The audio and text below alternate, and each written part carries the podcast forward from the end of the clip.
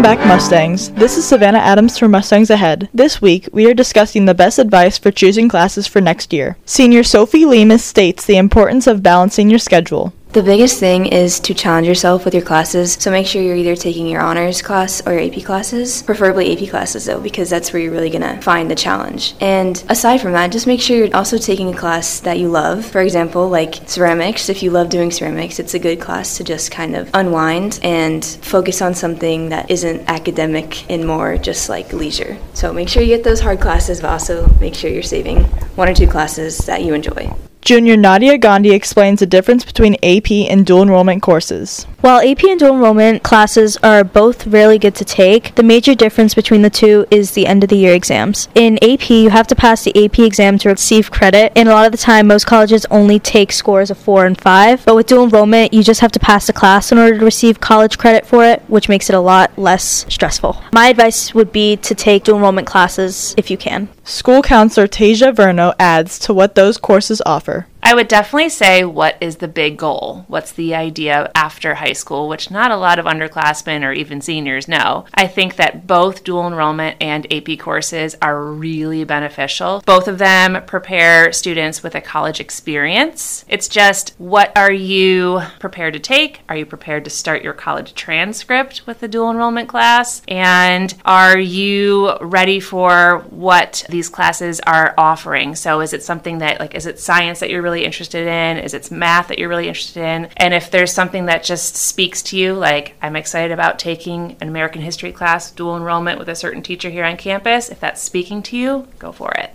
Senior Marissa Badagliaca advises students to be certain when choosing classes. To make sure that you're starting with the classes that you need for next year because it's really hard to try fixing your schedule. Senior Annabella Sapero says to pick classes you enjoy. Pick classes you'll know you'll like and that you'll work on because senioritis is real and you will give up. So do stuff you know you'll like and that you'll work in. Junior Jude Limon states his thoughts on picking classes for his senior year. It feels the same. I mean, it's pretty straightforward. Just another year, another uh, set of classes. I mean, college is the stressful part of it, but I don't see it as any other different year. It's just closer to leaving. Senior Jocelyn Kovacs shares her advice when picking classes. A piece of advice that I would give is to take harder classes if you think that you can handle it because it really improves your GPA and your grades. Senior Katie Colleen points students to their counselors to ensure they are on the right track for graduation. A piece of advice I would give is to talk to your counselor and make sure that you're taking classes that are good for you and not just classes that your friends are taking. Verno discusses the benefits of electives. I think any kind of class that gets you involved outside of the classroom. So, those would be your CTE classes like TV production, early childhood, or some of our technology classes, SGA, Pit Crew.